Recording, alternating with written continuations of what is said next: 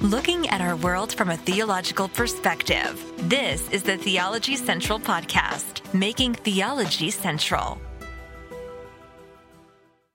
Good morning, everyone. It is Monday, October the 31st, 2022. It is currently 11 a.m. Central Time, and I'm coming to you live from the Theology Central studio located right here in Abilene, Texas.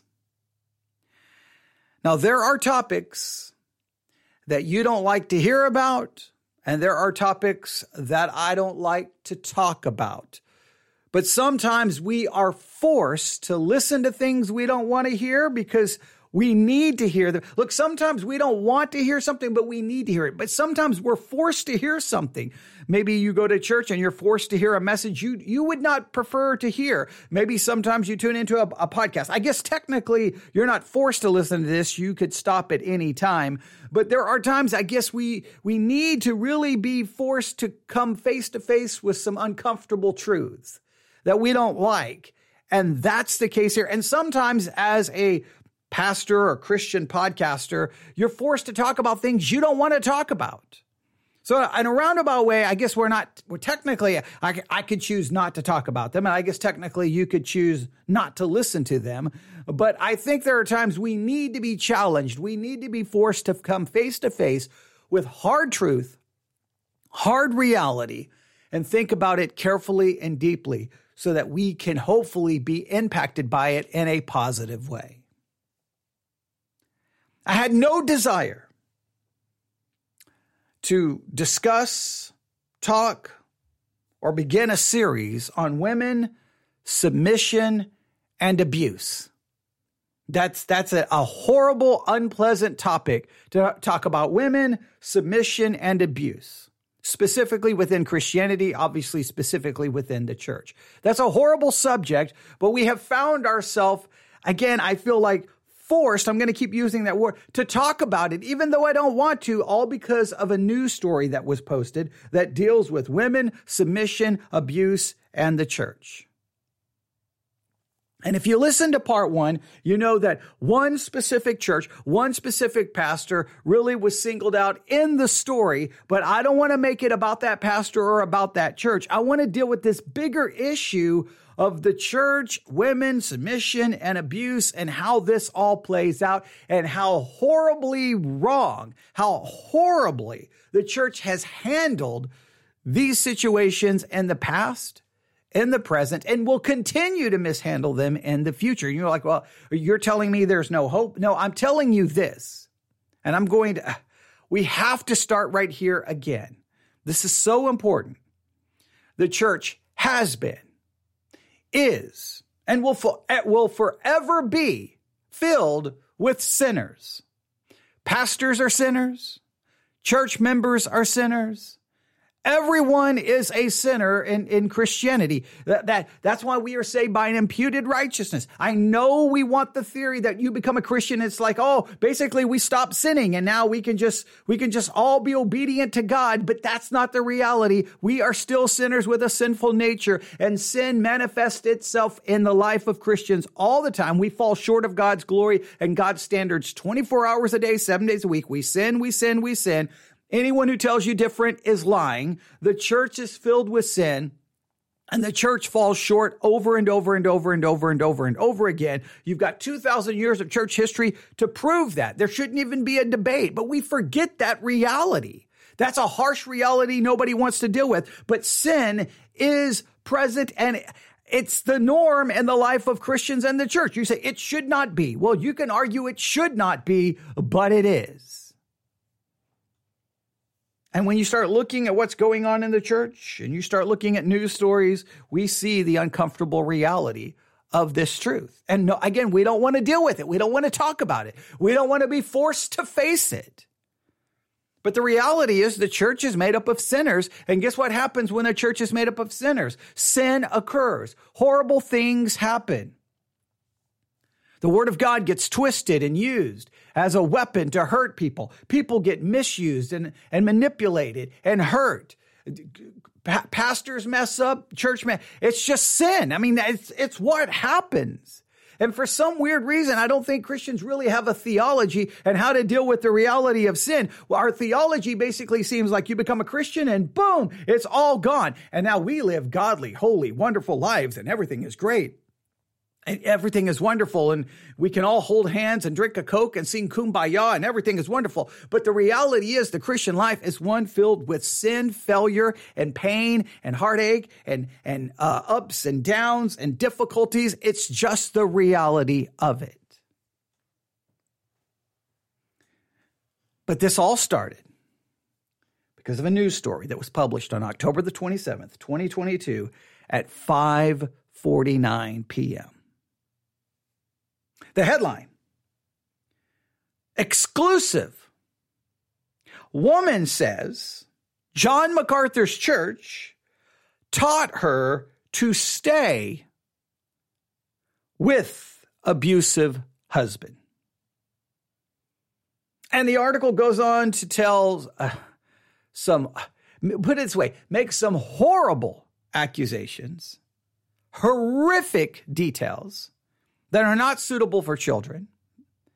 We will, well, we will go through this article again, but this is what we're doing. So, so in part one, we went through the article and I apologize for part one. It really, I almost did not post part one. If you don't know what was happening, there was something going on behind the scenes. Okay. I was trying to talk and go through this horrible, horrible article, right? I'm trying to keep my focus on this. I'm trying to, trying to show the right reverence and the right respect for such a horrible and heavy subject. I'm trying to do that. So I'm sitting here talking in a microphone, but right here to my right is my laptop, my computer that shows my connection to the internet when we're live on the air, just so that I'm, I know everything is good. And there's a, there's an indicator. It's, it's a, it's a light. If it's green, everything is wonderful. If it turns red, that means we've lost internet connection for some weird reason, which could interrupt the live broadcast.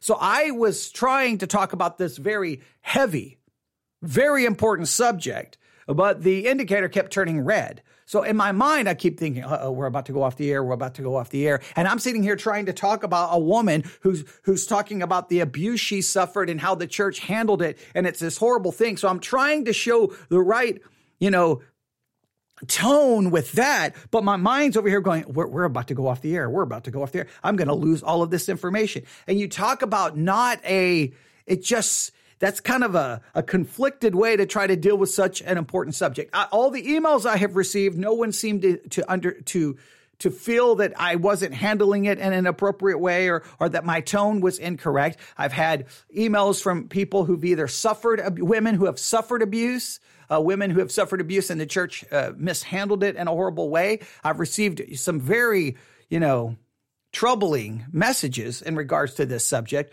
So I, am thankful that I was able to handle everything correct. But I was very unhappy with part one. But in part one, here's what I did I decided to take kind of an interesting approach. One, I wanted to really emphasize that I'm not making this about MacArthur or Grace Community Church. And if you take it that way, you're completely misunderstanding what I'm trying to do. I'm trying to take this news article to get to these deeper issues, these things that are happening in the church. And so what I did is I started going through the article and said, okay, that that's issue number one. That's issue number two. That's issue number three. That's issue number four. And then in the, the up, the, uh, follow up episodes, we would take one of those issues at a time. All right. Yes, I still may relate it back to the original story, but I want to look at these issues, these deeper issues, because I think that they need to be discussed in a way that will challenge us. Because here's the thing. It's one thing to just turn on the microphone and go, can you believe what Grace Community Church did? Can you believe what MacArthur's church did? How come they won't make a comment? What, what are they going to do? We need to get to the bottom of this. What's going on? I could do that, but I don't think that really helps anyone, right? I don't think that really helps because this issue goes beyond Grace Community Church. It goes beyond John MacArthur. It goes to your church, my church. It goes to your life, my life. It goes to a deeper issue in the history of Christianity. Because Christianity has a long history of not handling this situation correctly. So I'm just, I want to just take apart certain issues that maybe no one's ever even thought of in relation to the subject of women, abuse, submission, and the church that, that maybe they've never even been considered. And then maybe by the time we're done, people go, okay, look, I may not agree with some of your conclusions, but those are real issues that has to be talked about. And some of these you may not even think relates, but I believe they do. And today we're going to talk about just one of those issues that you may not think really is connected to the issue of women and abuse and submission in the church, but I think it's a I think it's an issue we have to talk about. All right? Are you ready? So here we go. So th- there's a little bit of how we've gotten here. And again, it's a it's a it's a it's a horrible subject. It's a horrible subject, but we we again, I keep using the word forced. I know technically you're not, but we need to be forced to deal with it. We have to be. We have to be. All right. It's like when, um, when within the Catholic Church and all of the, the sexual abuse cases, it was horrible, horrific on the news all the time.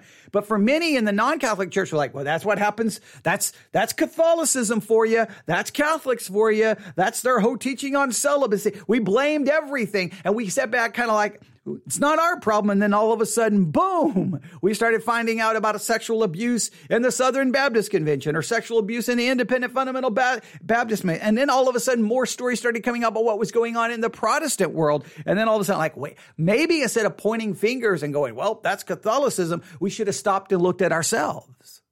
Well, instead of just using this story to point at John MacArthur, maybe we should look at ourselves. Maybe it's time for the church to consider women, submission, and abuse and try to figure out what is a biblical way of looking at some of these things. But I cannot say it enough.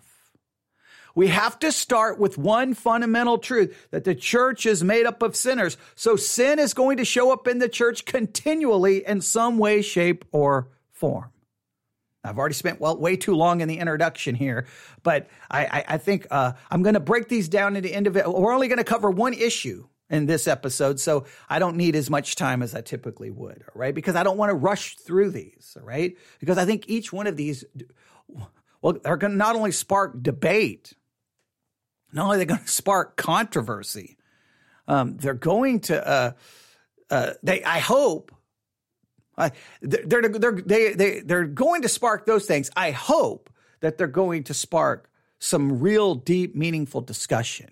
It's going to spark controversy. It's going to spark these these, these de- debates, but hopefully it spark, sparks meaningful discussion. Right? I guess that's what I'm really hoping for. I I I.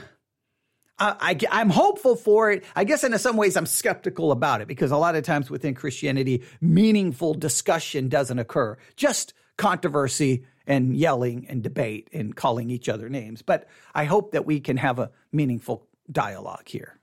Are you ready? Okay. When it comes to women, submission and abuse, abuse within the church, in marriage, you know, within within Christianity. I want you to consider two words. God's will. Now, there are lots of directions I could go with these two words, God's will. All right, we could talk about the sovereignty of God. We could talk about understanding God's eternal decrees and how do we understand this when it comes to abuse and, and women and submission in the church and how do we understand this? But I'm going to focus on the term related specifically to marriage and specifically along these lines. It's God's will that I marry this person. Now, that language is so common within the Christian world. We use that language so frequently that I don't think we ever stop to think of the psychological implications that leads to the psychological things that that do. When when we we use this language that it's god's will i marry this person. It's god's will. That's god's will for me. God's will was for me to marry this person. That's the person god chose for me. That is god's will. There are psychological implications that come with that especially when women or even men but we'll we'll specifically focus on women because that's just what the story is about when women find themselves in an abusive relationship because they find themselves in an abusive relationship, but they also have this thing stuck in there God's will, God's will, God's will, God's will. And and this this this can play out in many in many ways, but I just want to focus it on God's will and who you marry. If you had the unfortunate privilege of being a teenager within Christianity, I know that sounds horrible, but uh, many, I think many teenagers who, who live through maybe a Christian home or, or the church, they grow up and they have, uh, many of them have very, have horrible, horrific stories. And they talk about many of the issues that they still struggle with as a result of what happened. My Christian, I became a, a, a Christian as a teenager and man, the the things you're taught as a youth and and the and the way they handle you to me sometimes just leads to, to horrible damaging consequences in one's life because I, I think some so many times you're just you're just given some horrible concepts that I think lead to major problems moving on in marriage and, and, and life and in so many different ways. But let's go back to this news story and I'll show you why I want to focus on this. All right. So God's will and who you marry. God's will and who you marry. That's what I, I know you're going to say. What does that have to do with submission and abuse in the church? What does it have to do with women being abused? What, what, it has everything because in a roundabout way, that's how this story begins. The news article starts this, and I quote, Krista, that's the the, the, the name the woman is used, uh, has, is used for this story, Krista, believed it was God's will that she marry her husband. Krista believed it was God's will that she marry her husband. That, that is such a common phrase used within Christianity. We don't even think about it, but there is massive psychological implications to that. Because here's what, once you get married, and you're like, that's the person God chose for me, then you, you're almost then, if abuse begins to happen, horrible things begin to happen, you're going to keep telling, well, that was God's will. This is the person God chose for me. I know that's who God chose for me. This is the person I was supposed to marry. That leads to major issues in what you're supposed to do, right? Okay. So wait, I'm being abused. Horrible things are taking place. Horrific things are taking place. Well, it's God's will. It has to be. This is who God told me. God cho- told me to marry this person. This is who God chose for me. So, what can I do? It leads to a sense of powerlessness or it leads to a sense of, I have to just deal with this. Let me read the beginning of this story. And again, this is not suitable for children. So let me just read the beginning of this again. Krista believed it was God's will that she marry her husband. She believed it was his will for her to deny himself. She believed it was his will for her to deny herself. To endure the pain each time her husband reportedly raped her mere hours after giving birth to not intervene when her seven children cried out for mercy as her husband repeat, reportedly beat them. Every day when the kids are screaming in pain, I'm defying every natural thing as a mother to stand up for the doctrine that I was taught. Now you I know there are deeper issues here, but I just want to start with this concept of well, how do we know who we're supposed to marry. Because Christians have a long standing history of saying you're supposed to listen to God's will. Let me just give you an article, just one paragraph in an article about how to, how to choose a spouse. If you're a Christian, how do you choose a spouse? Right? Here's number three. Here's the third step in how to choose a spouse. Has God communicated anything to you that specifically relates to this relationship? It is important that we are prayerful and attentive to God when considering a romantic relationship. That said, the truth is, for most, it is very difficult to hear God once romantic feelings emerge because of our tendency to hear what our hearts want to hear. The key is to be honest with ourselves and quieting our hearts to really listen to God. It is amazing how often we have heard people coming out of relationships that have not worked out well, saying that from the start, God had made it clear to them in one way or another that the relationship was wrong. If you do believe that God has spoken to you about the relationship, write it down and have those with discernment and objectivity help you weigh the word before you accept it as the word of the Lord. So see how subjective this is? Okay. How do you figure out who to marry? You, you listen you listen and I got to hear what God, and I'm supposed to write it down. Okay. All right. Now, this is not looking to scripture. This is listening to some inner feeling, inner voice. Okay. okay God is telling me this. Now, I, I find it hilarious that once the relationship falls apart, right? Once the relationship blows up, it's a train wreck, it's a dumpster fire, horrible things happen. Then it's like, well, God was telling me the whole time that it was wrong. Of course, now you're going to say that. Doesn't mean anything after the fact. Here's the problem with all of that. It's subjective. Not only that, it relies on a doctrinal, doctrinal idea that God is speaking to us outside of the scriptures. It makes the scriptures not the final authority, but whatever you're hearing, what you're supposedly feeling, and then you're supposed to listen to. So really, what becomes the final authority in who you marry? Well, supposedly an inner voice and listening to other people. Now they, they will add scripture to it, but this becomes way subjective. But again, it leads to this problem. Now that you're in it, well, I mean, God told me this is who I'm supposed to marry. God told me this is who I'm, I, I, and, and not only that, I think it leads to major marital problems because in many cases, you're trying to figure out who God supposedly wants you to marry and not maybe just relying on, I don't know, basic concepts like compatibility, like, you know, like, just just things that that are critical to our relationship. But it becomes this mystical spiritual thing. And mystical spiritual thing but leads to maybe a relationship where maybe there isn't compatibility. Maybe there is major issues. Maybe there are major problems. And then it, and then if something horrible goes on you're still stuck with saying wait this is what god told me to do Wait, this is what God told me to do. Wait, this is what God told me to do. And then, then what do you do?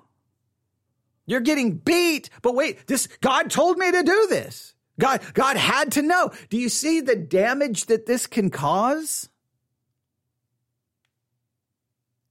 This creates a, a just a bizarre psychological phenomenon and and when I was uh, when I was young, I, I, I kept being told you gotta you gotta listen to who God wants you to date. You gotta listen to who God wants you to marry. Led me to all kinds of confusion and doubt.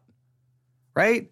Oh, wait. Okay. I know I'm in this relationship, but I think God maybe want me to, I think, I don't know if God, does God, I'm trying to figure out what God wants and try to some, some kind of mystical thing that led me to all kinds of confusion and, and, and all just all kinds of issues in my, in my, uh, teenage life. Because I mean, I'm a teenager already. It's hard enough being a teenager, your emotions, your hormones, all of that. And then you've got to try to hear the voice of God.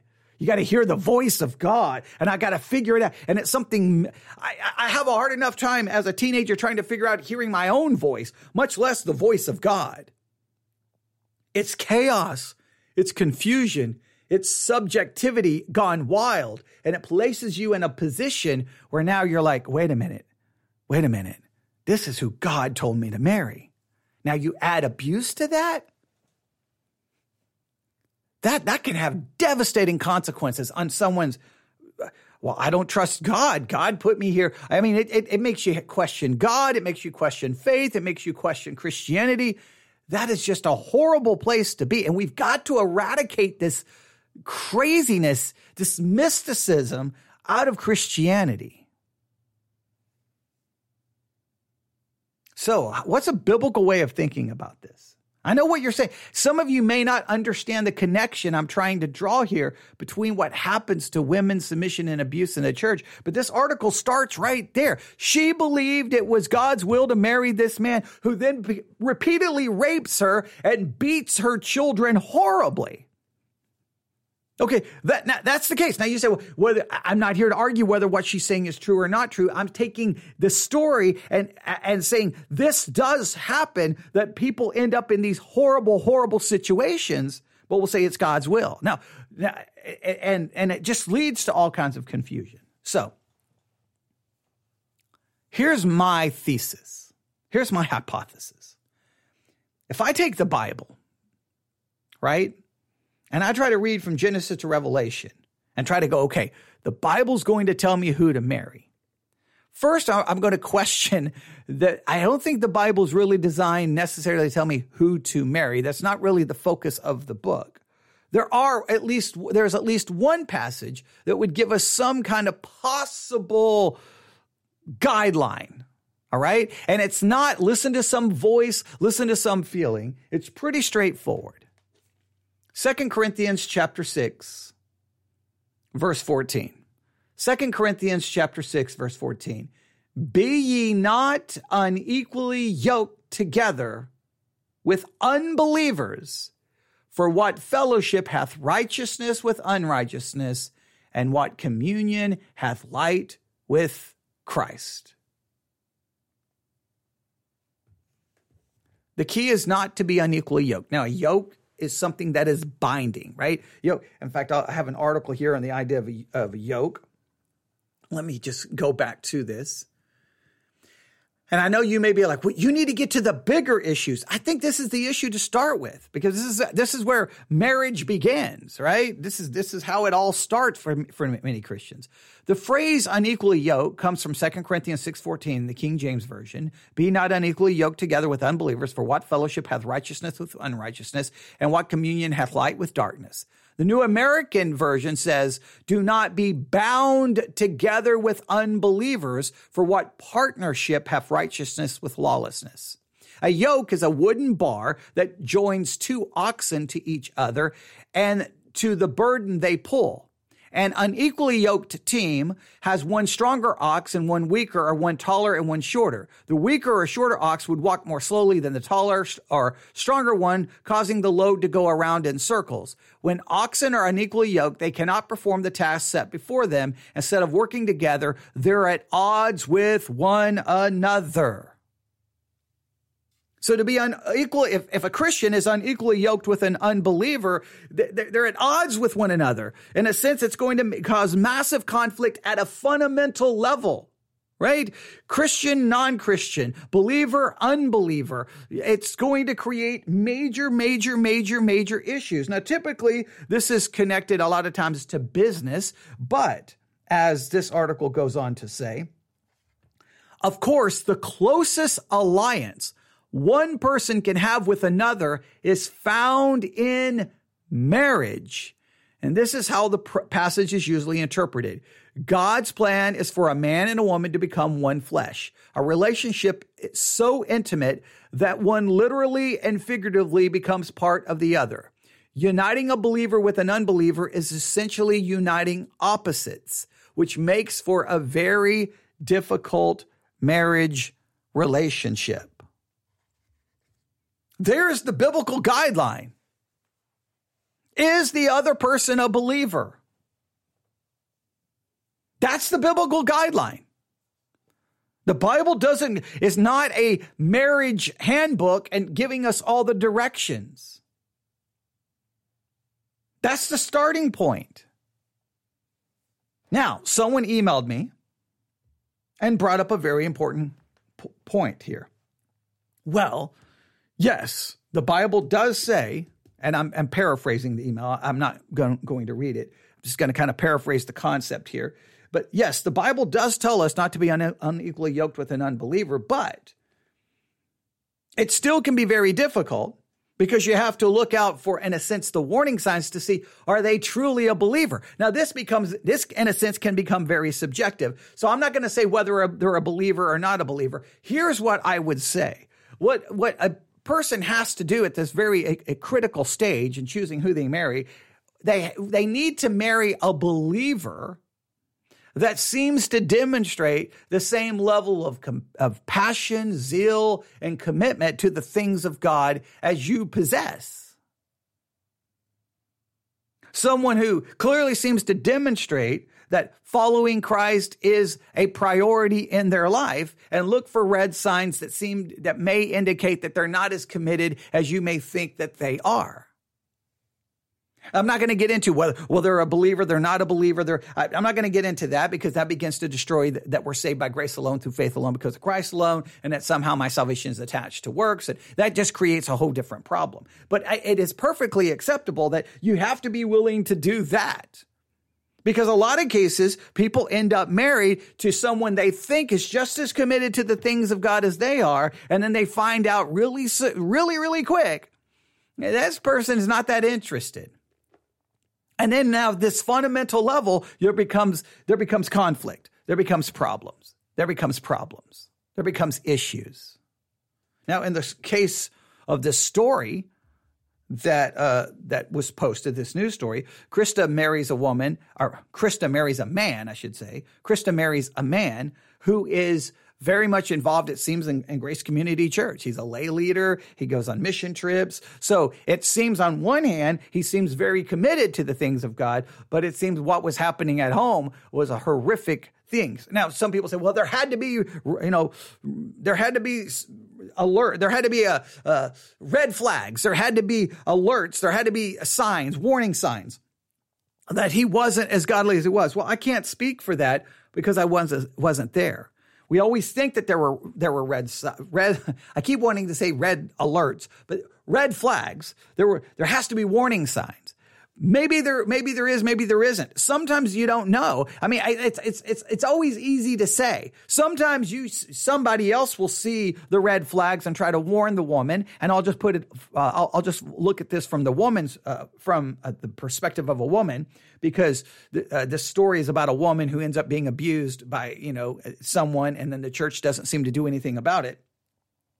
The, uh, I think sometimes women uh, will not see the red flags, and no matter how many warnings are given. I think sometimes men will not see the red flags. It's very hard to see the red flags when you're in a romantic relationship. It's hard to see that, right? All you see is what you want. All you see is what you need, and you can't see anything else because it's very difficult during that that period of time to be trying to keep your focus on the things of God because this becomes a priority. So, yes, they should be on the lookout for the warning signs. They should be on the lookout for the red flags. The only problem is I don't know if they would see it if if they could and be, and, and be pointed out. But I do agree that that's an issue that they have to have to look out for. Um, I think the problem is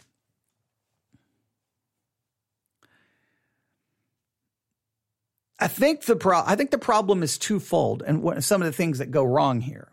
One it's easy during dating to do a lot of i mean I, I, dating is, is a period of time where a lot of people pretend to be something they're not right I, I, I think the maybe the longer you date, the sometimes it may take a long time, but dating is such a, a period of time where there's a lot of pretending. The real you doesn't necessarily come out, which already creates a, a, a mode of deception uh, and, and, and so you have to date for a very, very, very, very, very, very, very, very, very long time.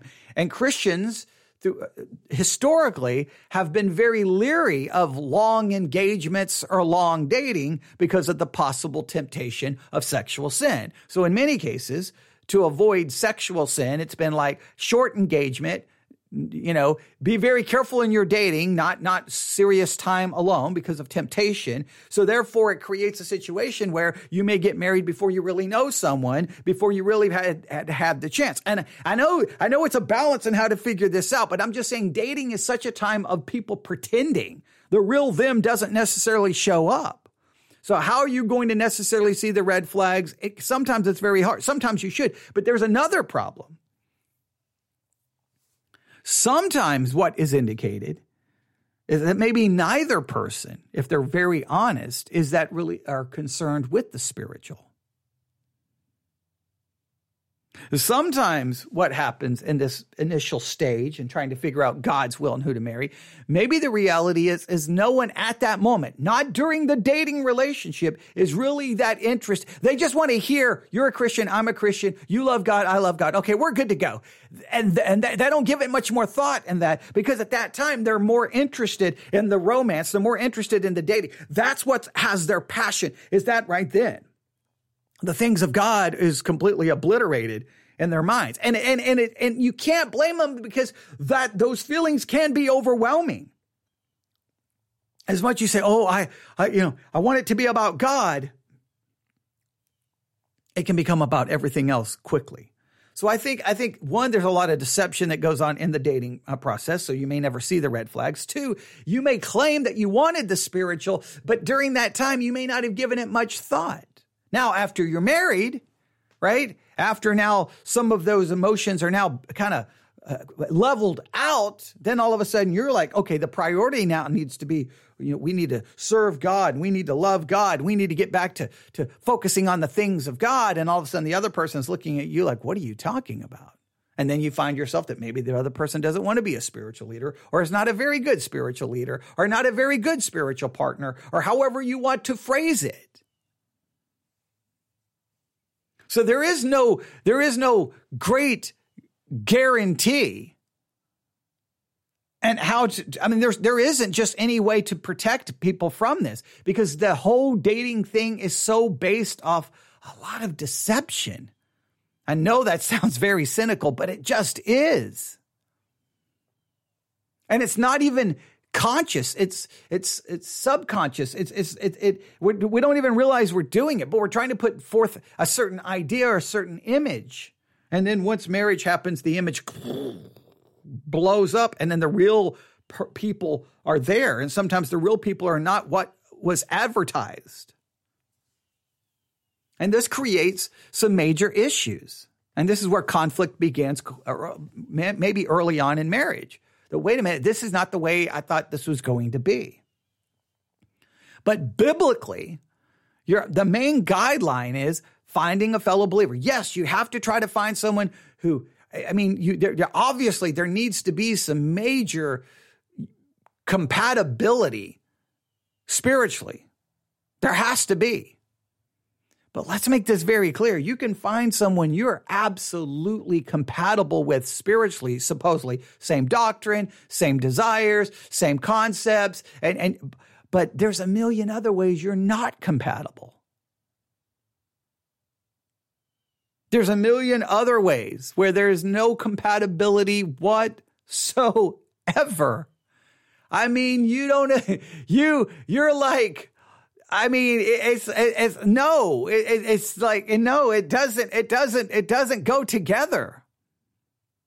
And the problem is within the church, the focus is okay. God's will. You first, all, so first of all, we got to get rid of this idea of just some mystical thing. The only guideline we have is don't be unequally yoked, and we have to realize that you, you, you can try to look for the warning signs I just sometimes I, I don't know how I don't know how visible the warning signs would ever be. Some people say, well, they're there, they're there. Maybe they are. Sometimes people will say there's a warning sign, and guess what? It, it, sometimes it can be people just judging someone because they don't like them, and maybe sometimes that warning sign is not really the warning sign. Sometimes I think the warning signs I, I don't know if they can be seen.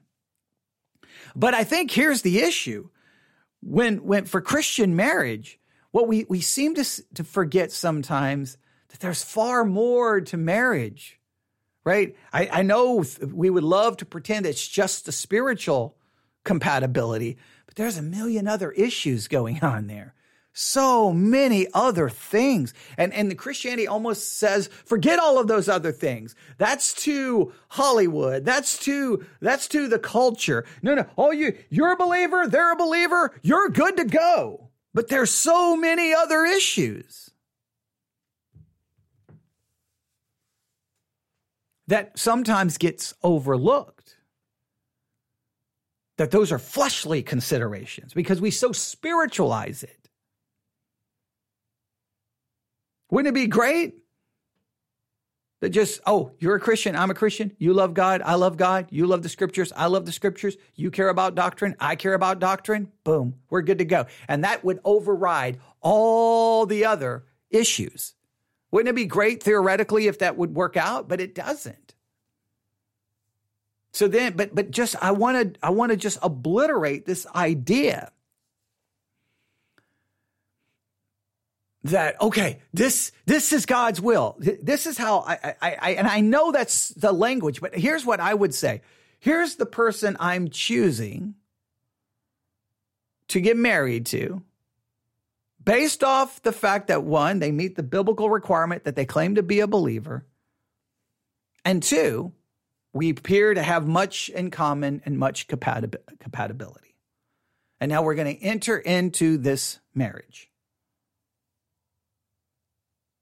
Right? And and you say, well, that if you if you don't use God's will, then then it's, it, you're you're setting yourself up that you could then just walk away and divorce. I'm not even getting to the divorce question right now.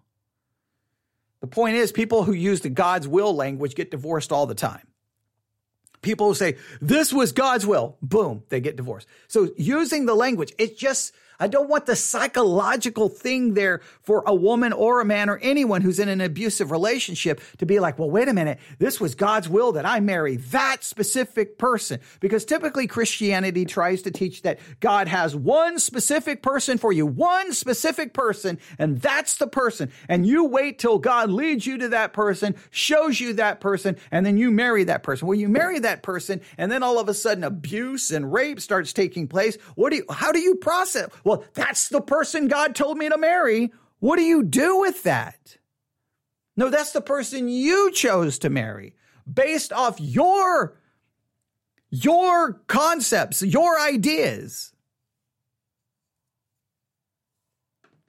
I know some are going. So, so you're saying you can then say you made a mistake and get divorced? No, I think then you can say something's horribly gone wrong here without the pressure of wait a minute, this was this was God. God's the one who told me to marry that person. You can say no, this is the choice you made, and now things are going horribly, horribly wrong. So maybe you'll have a greater sense of ability to say, wait a minute, this is not acceptable. Wait a minute, this isn't right wait a minute, something needs to be done here. Something has to happen. Instead of feeling like, wait, well, I can't say that because it was God. God told me to marry that person. No, you chose to marry that person. Now, yes, I hope you, you follow the biblical guidelines of not marrying an unbeliever. Yes, I hope you look for the warning signs, but I don't know if you'll see the warning signs. And other people telling you their warning signs sometimes have no clue what they're talking about, and because they just don't like the person. Ah, I never liked that person anyway. That person was a jerk, or that person was this. I knew that was a problem. You didn't know anything. You, you, look. There are times people give warning signs, and those warning signs never come into. They don't even manifest themselves in a meaningful way. There's times people like, oh, this guy's perfect. This guy is great for you, and then that guy's the one end up abusing his wife. You never know how that's going to work out. Because again, what's the fundamental principle? You're marrying a sinner. You're marrying a sinner. This, this, is, this is what Christian marriage is. Two sinners, two sinners are coming together, bringing, and guess what they're bringing into their marriage? Their sinful nature. Christian marriage is two sinners coming together and they are bringing into this relationship both of their depravity. They're bringing in their, so you've got depravity marrying depravity. You got sinner marrying sinner. And when sinners get together, they sin. There's going to be conflict. There's going to be problems. Not only are they sinners, they're human beings. They're bringing in their emotions, their quirks, their likes, their dislikes, their, all of their, their issues. Boom. Not only that, they're bringing in their, their emotions. They're bringing it, there's so, all the things that come together is a recipe for problems. But we've destroyed that reality with some, with a oh if we if we condemn Hollywood for over romanticizing marriage and love, then Christianity should be condemned for over spiritualizing it. One over romanticizes it, one over spiritualizes it, where the reality is Christians should see the reality of it. Two sinners are about to get married. What do you bring to this marriage? Like that, that's how the marriage vows should work, right? So just call her name, whatever her name is. We'll, we'll just, Jenna, we'll just use the name Je- Jenna. What are you bringing into this relationship? All of my sinful nature. And then John, what are you bringing into this relationship? All of my sinful nature. So two sinners are about to join in holy matrimony and guess what they will guess what their marriage will demonstrate and, and show forth in it over and over and over sin Yeah, that, that probably won't go over well, but that's what we have to realize. Because we've got to destroy the spirit, over spiritualizing it. It's two sinners joining themselves together in a union and a contract and a covenant. But they're two sinners and there's going to be sin. There's going to be conflict. There's going to be struggle. There's going to be doubt. And, and, and now hopefully it's two, it's two believers, but they're still sinners. Hopefully, it's two people who have the same spiritual commitment.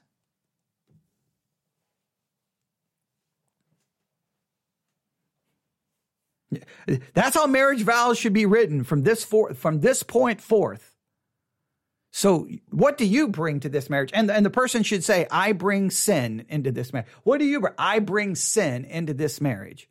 And you two, both knowing you're sinners, are agreeing to join yourself in holy matrimony before the Lord. Yes. And you understand that this marriage will be filled with sin, struggle, conflict, and problems. Yes. Okay. I hope you enjoy it. Okay. I, I know, I know that's not a popular, I know that's not a popular uh, way of looking at it, but it's just, we've got to destroy the over spiritualizing it because then a woman gets into it and like, this was God's will. He, there's, I've heard it preached to me. God has one person for you, one person, and he will bring you to that person. Well, what do you do in that kind of situation? It's God's will. And then basically you find yourself in a living hell, what do you do? It's God's will. It's God's will. It's God's will.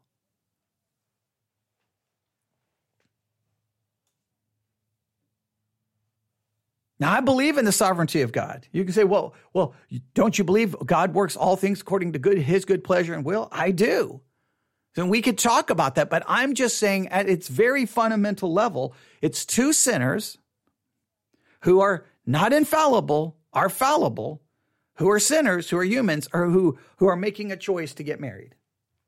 And there's no great spiritual, ooh, ooh, just listen, just listen, and God's going to tell you. No, all I can do is you claim to be a believer, I claim to be a believer. Yes, can I look for signs that they're really committed to Christ? Yes. Can I can I hopefully see that? Now, I think I think sometimes it's it should be obvious typically a lot of times you'll I, have only I can only speak about listening to to Christian women talk about it, and then it becomes obvious. They, there, there's this guy that they like, and it's like this guy doesn't seem to care anything about the things of God. Doesn't doesn't study, doesn't read, doesn't care, doesn't talk about doctrine, doesn't talk about theology. Obviously, there's an issue. But in most cases, the, the girl won't listen to it anyway. I, and I can I can flip it around, but I'm just saying. Typically, I hear the women talk about it, not so much the men.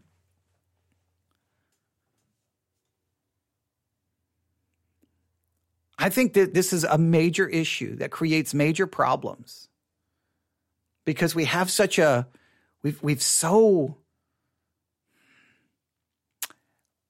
we've so just looked at this the wrong way.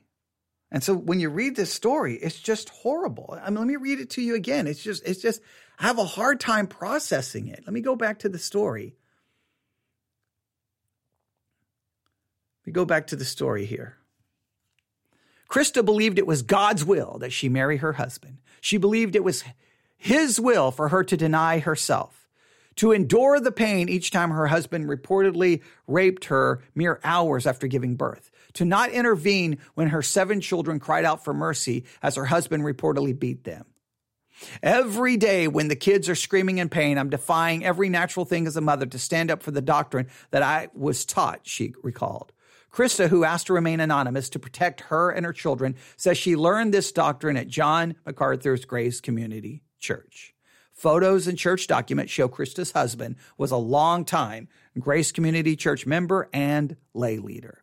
Police rec- records obtained by the Roys report detail the years long abuse Krista and her children suffered through, though uh, they found out just this year that prosecutors decided not to press charges. And the reason why is, well, she did not keep evidence of this. And the reason she didn't keep the evidence is because she thought she was not to keep any records of wrongs. So she had, oh, oh, so there was such a spiritualization of the whole thing that, well, and again, I'm not here to get into what Grace Community Church did or didn't do or what they taught or didn't taught. What I'm trying to demonstrate is that there's a way of thinking that enters into the minds of some Christians when it enters into marriage that I think creates an atmosphere, creates a psychological way of thinking that can lead to some major issues. And one of these issues is this over spiritual spiritualizing the whole process. The biblical grounds is this Are they a believer? Yes. Should you look for signs of their spiritual commitment? You should. You should. And you should question that. But you've got to look at all the other issues as well. You've got to look at all the other things that go into it.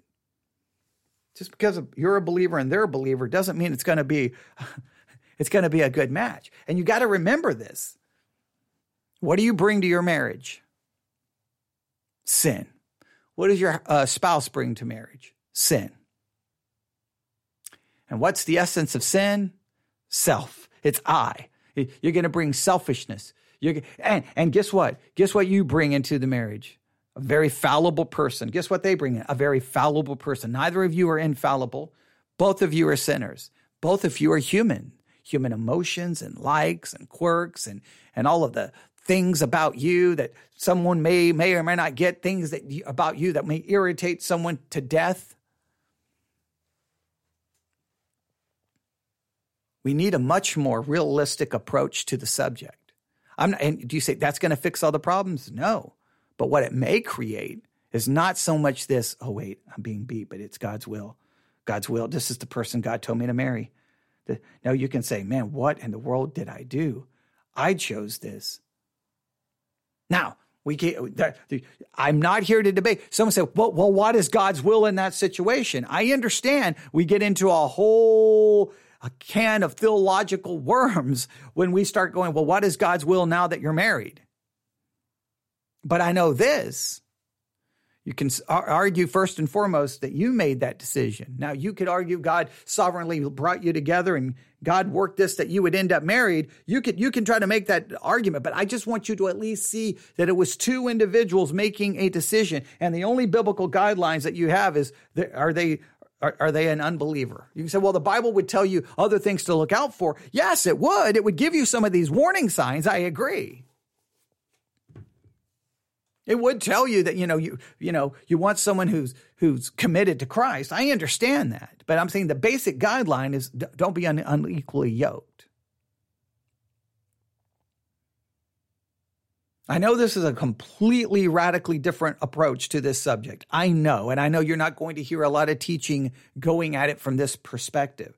But the, the chaos that shows up, I mean, just think of how how much how the divorce rates among believers at different times. I know that depending on the report, some have had it up as high as 50% before, some's had it down to around 40%. But whatever the case, divorce amongst Christians is not an uncommon thing.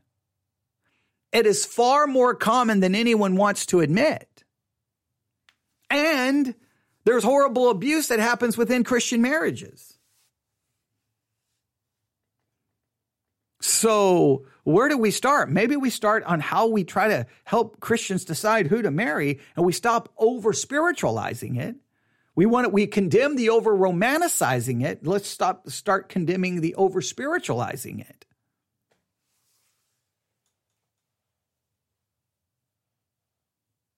And I really I, I would be curious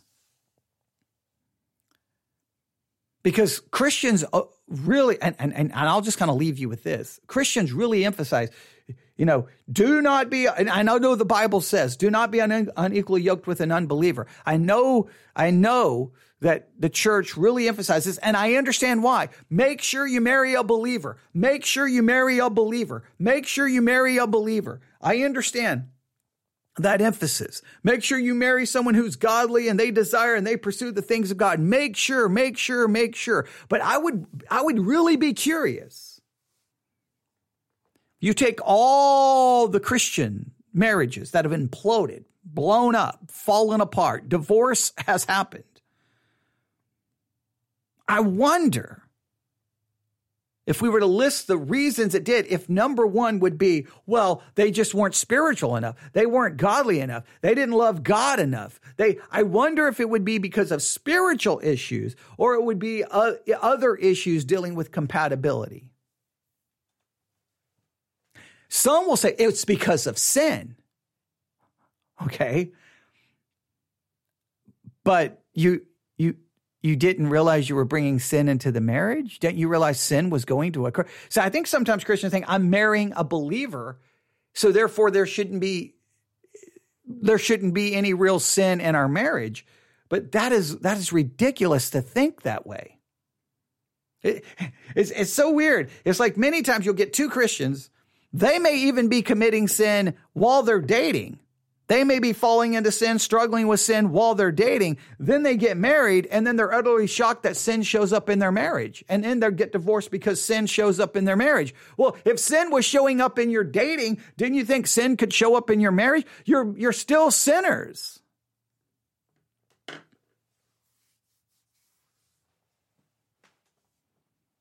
Right? I wonder if we've gotten this so wrong. And so we fundamentally, we start off wrong. Before we get to the issues of submission, before we get to the issues of divorce, before we get to the issues of abuse.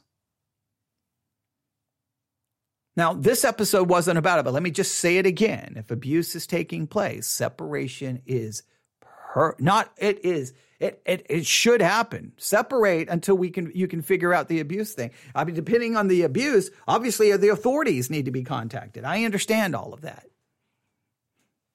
So sometimes it's like it's it's divorce. The, the only option is divorce, or or the, the only option is stay in the uh, abuse or get a divorce. And there are other other options as well.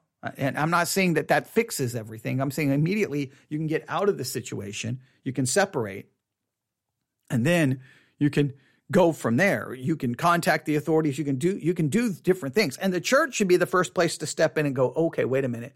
Let's see what we can do to help here, not to cover it up. All right. I, I, I don't know if I've made a right decision in approaching it this way or not. But I think it's some I think it has to be dealt with. It has to be dealt with. We have to look at it. Because everything, I mean, this, it just, I, I would just, when the story, when I read the story and it starts with, I believed it was God's will to marry this person, that, you know, she start, the whole story starts off, Krista believed it was God's will that she marry her husband. As soon as I read that, I'm like, that, that, that, that's the starting point. Before we look at the wrong that happens and the horrible things that happen in the marriage, how did it start?